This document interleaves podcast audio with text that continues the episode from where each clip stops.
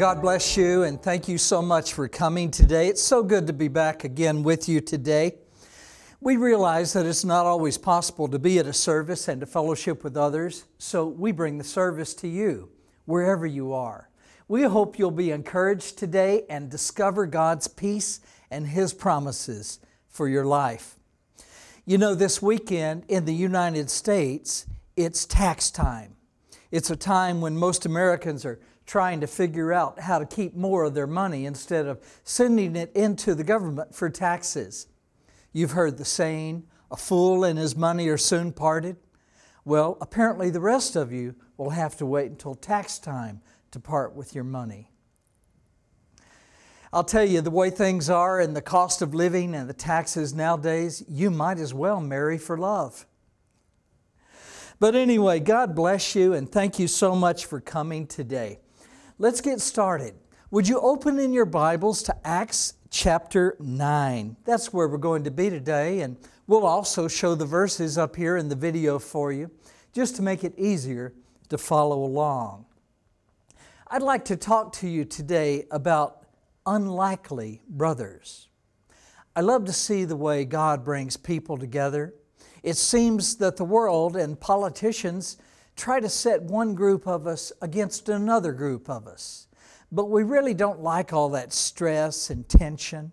We'd rather just be able to get to know each other and enjoy the uh, fellowship, the friendship, and live in peace with each other. You know, the church was designed to be a place where everyone comes together as family. God has told us that His people would be known not for their divisions amongst other people, but for their love for each other. It's interesting to see what kind of people gather together at a fellowship to learn about God, isn't it? I mean, there's young people, there's older people, short people, tall people, people with different colors of skin and different colors of hair. I've seen brown hair, black hair, blonde hair, yes, and even no hair. I've seen pink hair, purple hair, blue hair, and spiked hair.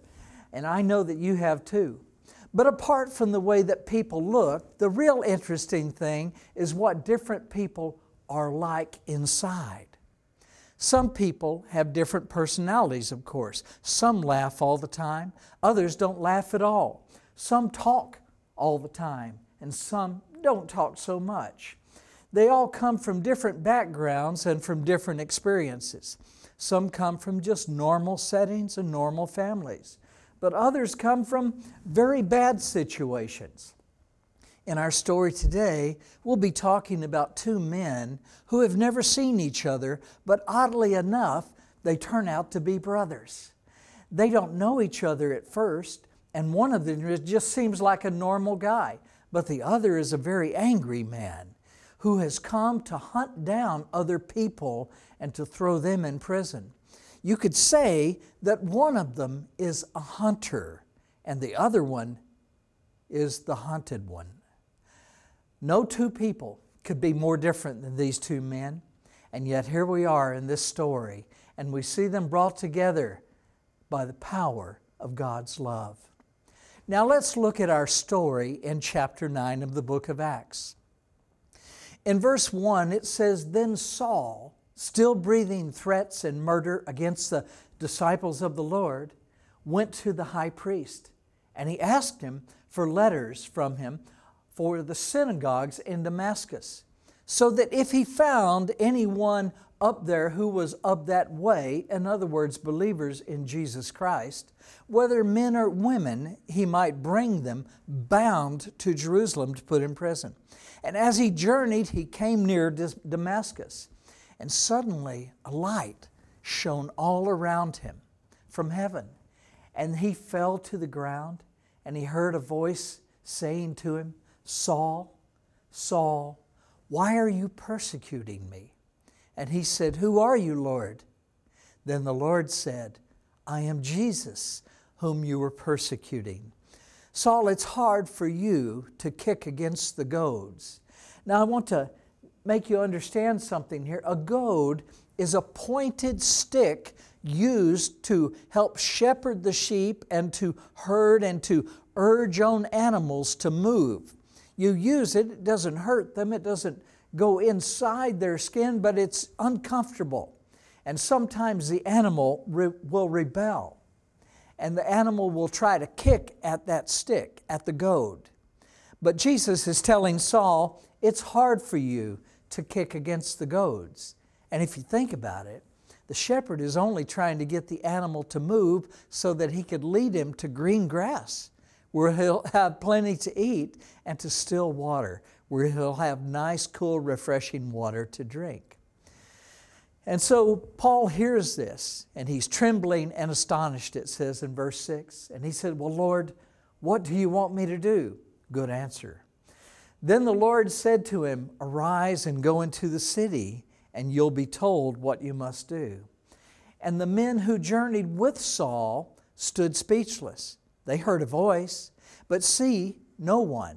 And then Saul got up from the ground, and when his eyes were opened, he saw no one. He was blind. But they led him by the hand, and they brought him into Damascus. And he was there for three days without sight still blind, and he neither ate nor drank. Now, let's talk about this first man. Saul is his name. That's his Hebrew name. And Saul is a very special guy in Israel, very special guy in Judaism. We're going to discuss that for a little bit. He's a very special guy in amongst the religious people. They all know him. He's one of the rising stars in Judaism. It turns out that he received his training in Judaism at the feet of a man named Gamaliel. That's the way it will say it in your Bible later in the book of Acts or earlier. But now, Gamaliel in Hebrew is pronounced Gamliel and he's actually mentioned in the Talmud and other Jewish writings. He is one of the most holy sages ever mentioned in Judaism. And Gamliel was Paul's or Saul's teacher. Saul in Hebrew is pronounced Shaul. Shaul is what it's pronounced as. It's basically, it means questioning or asking and so the last part of that with the L on the end is kind of like L for Elohim. And so it means asked for by God. Sha'ul. The word for question in Hebrew is she'elah. Sha'alti she'elah. I asked a question. Sha'alti she'elah. So you can hear in both of those words, asked and question, you can hear some of the root for the word Sha'ul which we pronounce in English as Saul. And Saul has been taught Judaism by this man, Gamliel, how we say his name in Hebrew. Very respected man, Gamliel. He was the grandson of the great Jewish sage Hillel the Elder. Hillel the Elder had lived before Gamliel, and no doubt he had taught his grandson much of what he would need to know. Well, as you forward past the time of Hillel the Elder, a very respected sage in Judaism, in Judaism history, and now to the time of Gamliel, Gamliel is so respected among his peers in Judaism that he becomes the head of the Sanhedrin court, the famous Sanhedrin court of the religious Jewish elders of all of Israel. Now, the interesting thing is, is there were other heads of the Jewish court, the Sanhedrin, before Gamaliel. But people thought so much of him, they gave him an additional title to what they gave the others. All the other heads of the Sanhedrin court had been called Nasi, which is prince. In other words, they were a prince of Israel to be ruling or over, be the head of the Sanhedrin court. So they were all called Nasi. But in addition to Nasi, they're going to call Gamliel Rabban. Rabban Nasi Gamliel. And Rabban is just another way of saying rabbi. In fact, you could say that Gamliel was the very first man in the Sanhedrin ever to be called rabbi. That's where the term was first used. That's how important, that's how knowledgeable, that's how educated and respected this man, Gamliel, was. He was a man held in very high esteem. Well, Saul, who later became Paul, we'll talk about that in a while, was taught, he would say later in the New Testament, he was taught to be a Pharisee at the feet of Gamaliel. So that right there says to anyone who respects Judaism that Saul was one of the most advanced students under Gamaliel because all the people would be sat in front of Gamliel. All of his students would be in front of him, and the more advanced students would seat right up close to him, right by his feet. He would be elevated above them in a big chair, and they would probably sit on the floor or other places lower than him. But the least experienced students would be toward the back of the room. But the most experienced and the most promising students, as a way to reward their accomplishments and their understanding and their intelligence, they would be brought to the forward part and sit right by the teacher's feet. So Gamliel was the great, great respected teacher, and Saul was his most promising student who learned right at the very feet of Gamliel. But Saul, in all of his works in Judaism, and in memorizing the 613 commands, we call them in Hebrew the Sheshmot Shloshesrei Mitzvot. That's what it means. The 613 commands that the Torah, the first five books of the Bible, say either to do or not to do. The Jewish people in Judaism try to list all of those commands, 613 of them. And then they try to read them every day. And then they're required. They think they're required by God to keep all of those commands. The problem is they can't even memorize the list. Less well remember to keep every one of them every moment, every year, every second of their life. And if they fail at all, then Ezekiel had said, The soul that sins, it shall die. What is sin? Missing the mark. Jesus said in the end of uh, chapter 5 of the book of Matthew, the Gospel of Matthew, that you are therefore to be perfect, even as your Father in heaven is perfect. Now, what he was saying is not directed to you who believe on him he was telling people that are under the law that if you want to trust the law, then you have to keep all the law all the time. And if you don't, you've missed the mark. And that's what sin means. And the Bible said in Ezekiel, the soul that sins, it shall die. So keep this in mind when you think about these 613 commands that Saul was trying to even memorize.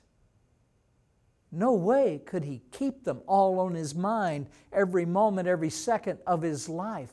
And no doubt he failed over and over again.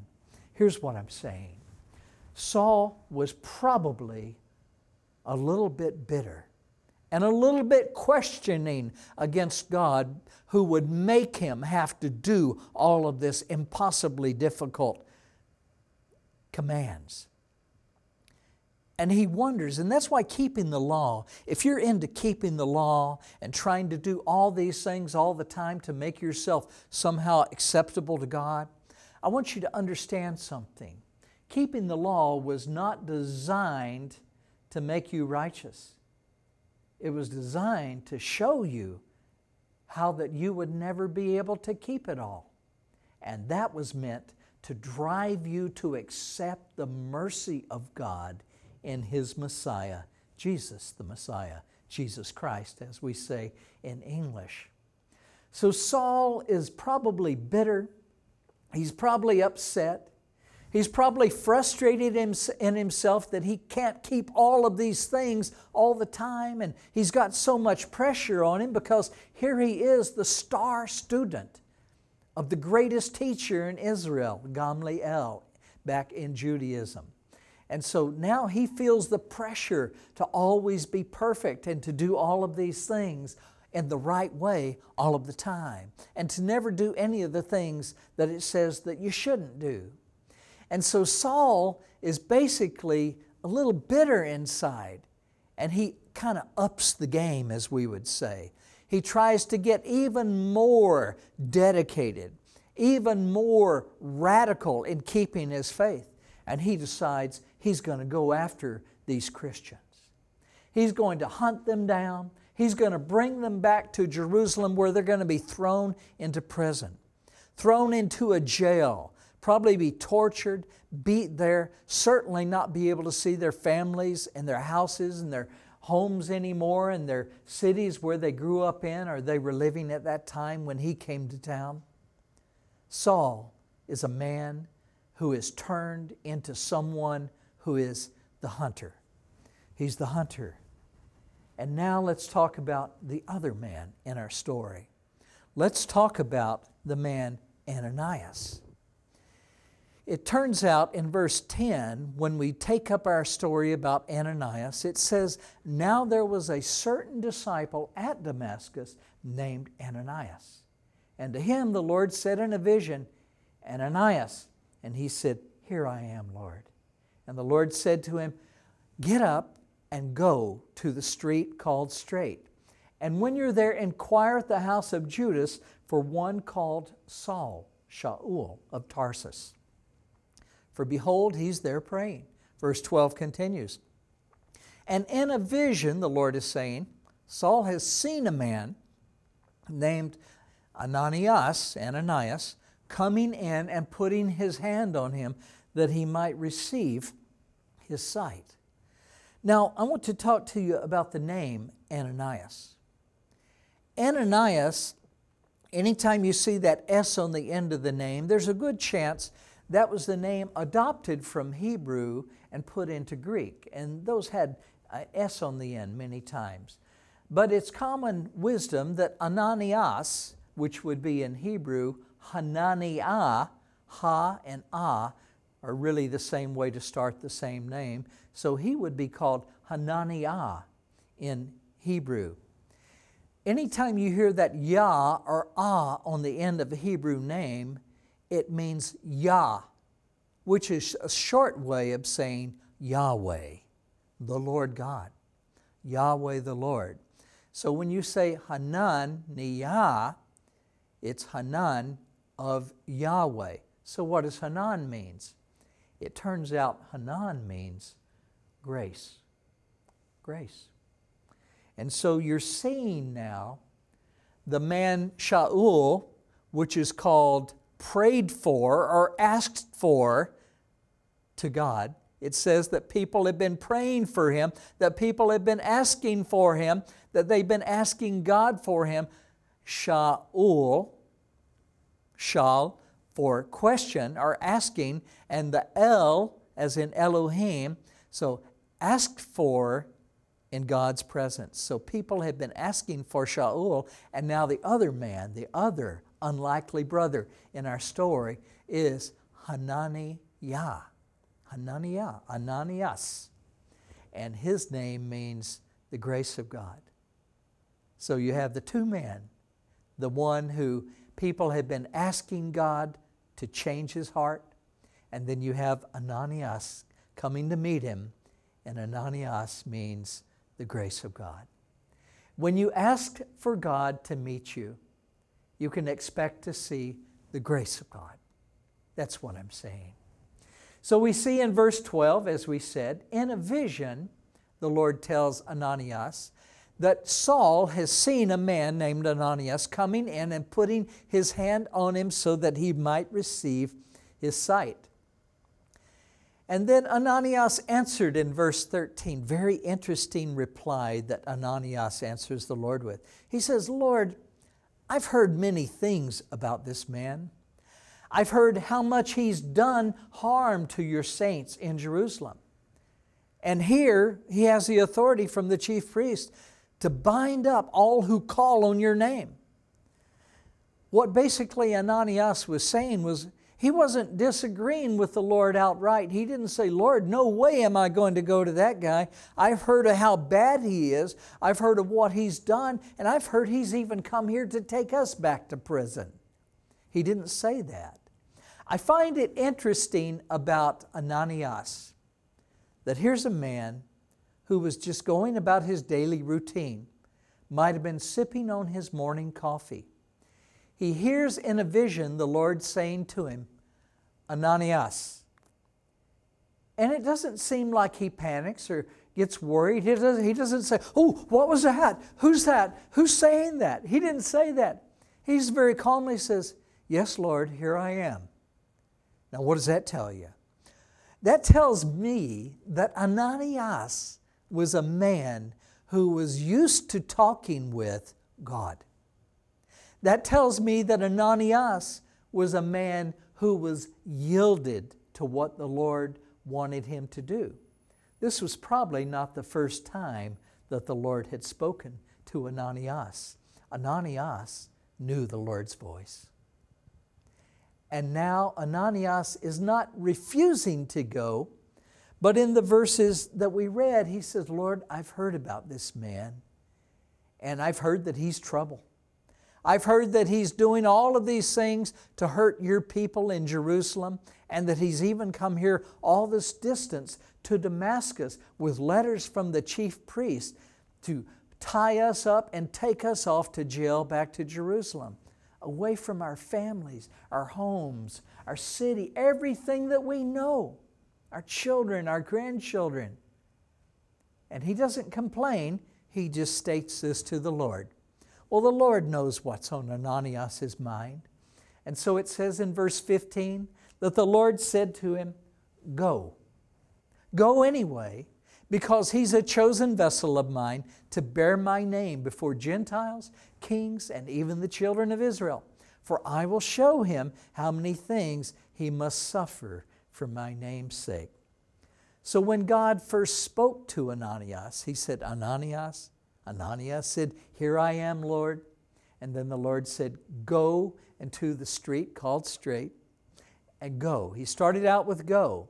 And now, after Ananias recalls what Saul is there for and what he's up to, the Lord says again, Go, for he's a chosen vessel of mine. So, twice, and it's okay, the Lord said, Go to Ananias. Verse 17 tells what kind of man Ananias is. It says, And Ananias went his way and entered the house. Now, I want to stop right there. Think about this. Here, Ananias lives in Damascus, the oldest inhabited city in the earth, it turns out, even today but yet a city in which the book of Isaiah says that one day it prophesies that Damascus will never be inhabited again. It'll be destroyed. And the way things are going in our current time, if all of the enemies of Israel, Russia, Syria, Iran, all gather together in Damascus, the capital of Syria, as they are right now in the news, with the civil war going on, as they are right now, where Russia has an alliance with Syria. Iran, who is vowed to wipe Israel off the map, has an alliance with Syria. And Syria has had many wars with Israel. When they're all together, Israel will have to respond. And against enemies that powerful, it will have to be an overwhelming response. I'm guessing it would be a nuclear response.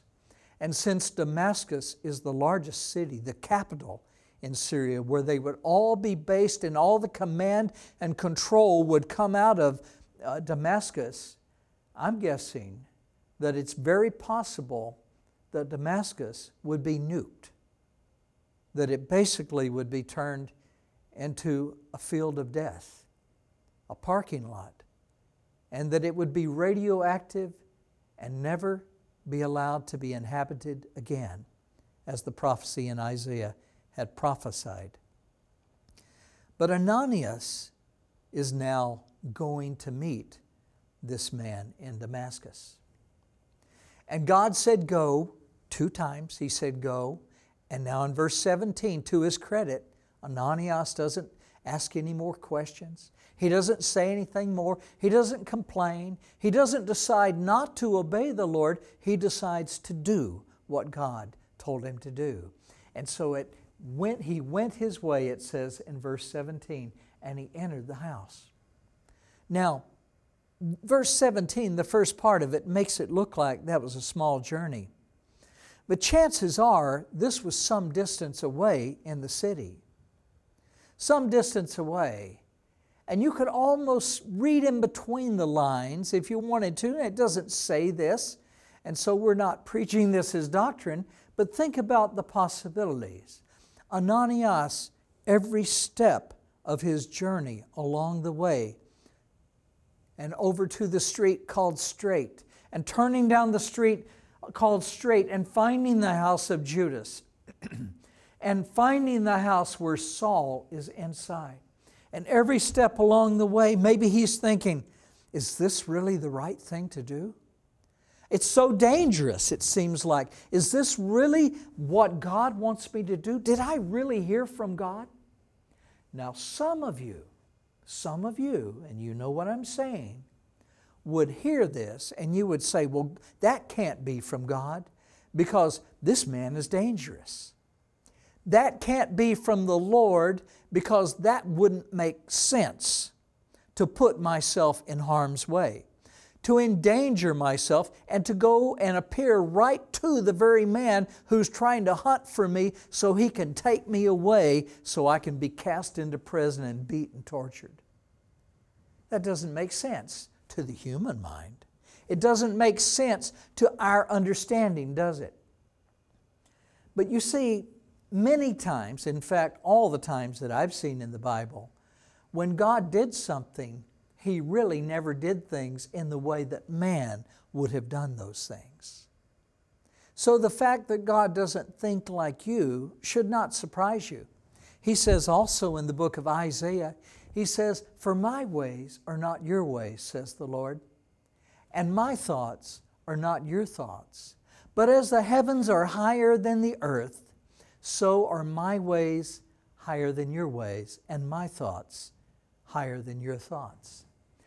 And basically, when he says, For as the heavens are above the earth, here we are in 2018, at the time when I'm recording this to you, and with all of our technological knowledge and space vehicles that we've sent deep into space and huge telescopes that are orbiting the earth and all the things that we've done, we can see almost all the way back to the very first things that were created in the universe. And yet we still can't see the end of it all. And God is saying, as the heavens are above the earth, my thoughts are higher than your thoughts, and my ways are higher than your ways. What's he saying? He's saying that my thoughts are infinitely beyond your thoughts. My ways are incomprehensible by your mind. They're so far beyond anything that you could even imagine. They're infinitely beyond your capability to imagine it. And so, as Ananias is walking along, he knows these things. He's read the book of Isaiah in the scrolls. He's seen it was part of the Tanakh, what we call in English the Old Testament, same scriptures. He's seen those things. He knows that God usually doesn't ask for things that man would agree with, that man would do, but that God is not limited by situations and capabilities and resources like man is. God has all strength, He's all powerful. God is all wise. He's all knowing. He even knows the future. He knows how to put you in one place today to where you'll be safe from harm tomorrow. He has reasons, is what I'm saying. He has the perfect reasons for what he does. And Ananias, Ananias knows this. And so as he's walking over to that house where he knows this man who's hunting for him, is inside, he's probably asking himself the questions is this the right thing to do? Well, apparently, he then remembers Scripture, and the Holy Spirit brings these things to mind since he's a believer and he has the Holy Spirit. In fact, the Lord is sending him to Saul to lay his hands on him and actually give him the Holy Spirit as well. And when he enters the house, it says in the other part of verse 17, and laying his hands on Saul, he said, Brother Saul. Whoa, stop right there. Brother Saul. A few minutes earlier, Saul was a murderer, a hunter who was hunting down innocent people to take them tortured. And now God has convinced Ananias that Saul is one of his brothers. And so he enters the house. He's now had this long walk and he's thinking about it and he puts it in his mind and he says, lays his hands on him so that Saul can restore his sight, not worried that he's going to look up all of a sudden and see this guy who he's been hunting for. He's not worried anymore. God showed him that Saul is now his brother in Jesus Christ. The Lord Jesus, he says in verse 17, Ananias is saying to Saul, The Lord Jesus, who appeared to you, Saul, on the road as you came, has sent me that you may receive your sight and be filled with the Holy Spirit. Verse 18 says, And immediately there fell from his eyes something like scales, and he received his sight at once, and he arose up and was baptized. Verse 19 continues as we wrap up. So when he had received food, it says, he was strengthened, talking about Saul. Then Saul spent some days with the disciples at Damascus. Let's stop right there. Not only did Saul, not only did Ananias take a chance by going to meet Saul, he knew so much that the Lord had converted Saul and changed his heart now toward believers that he even introduced Saul, who, by the way, could now see if he was still dangerous, he would even be more dangerous now. But he introduced Saul to the other disciples at Damascus. He exposed everyone to this man who had come to bind them up and carry them away from their families their homes and everything that they knew, put them in prison where they'd be tortured, beat, and never see their families again, probably. And, and Ananias introduces Saul now to the other disciples at Damascus. That's God thing. Two unlikely brothers coming from different situations, different backgrounds in life, different histories, different conditions, different situations looked like enemies at the start of our reading today, and now they're brothers, unlikely brothers. Then verse 20 and 21 wraps it up. He says, Immediately Saul preached Christ, the Christ, the Messiah, in the synagogues, that he is the Son of God. Then all who heard were amazed and said, Is this not the one who destroyed those who called on this name in Jerusalem? And has come here for that purpose so that he might bring them bound to the chief priests? But Saul increased all the more in strength and confounded the Jews who dwelt in Damascus, proving that Jesus is the Messiah, the Christ. An amazing story, really. Saul was on his way to hunt down people like Ananias. Saul knew everything about Judaism all those things, but he still had an emptiness inside. And so he tried to do even more works. Anybody else, as well as Saul, would always fail when you have all those commands to keep. So no matter how hard you try, you always fall short of keeping all of the law at all the time. And so your heart becomes empty. Saul was probably feeling that bitterness toward God and thinking, God, what are you doing that you're requiring me to do all these hard things? Well, Saul, actually, he's not requiring you to do all these hard things. He's using that stick to prod you along to the still waters, to the green grass. He's using that stick to prod you along to receive His mercy so that you never have to worry about works again, but just believe on the one whom God sent. On the way back to Damascus, on the way to Damascus, God changed Saul's heart, gave him a new heart, a soft heart, a heart that felt pain, a heart that had been humbled, a heart that was no longer cruel, but one that was compassionate and merciful. He understood now. It's now filled with God's love instead of the legalistic demand to live a perfect life. At the start of our story, Saul was always trying to work his way into God's approval. But by the end of the story, Saul has seen that God was the one who does the work. He's the one who changes our heart. He's the one who makes us righteous, just like Passover. He had said, Put the blood of the blemish free lamb on the doorpost of the house, and when I see the blood of the lamb, I will pass over that house in judgment. I'll pass over your sins.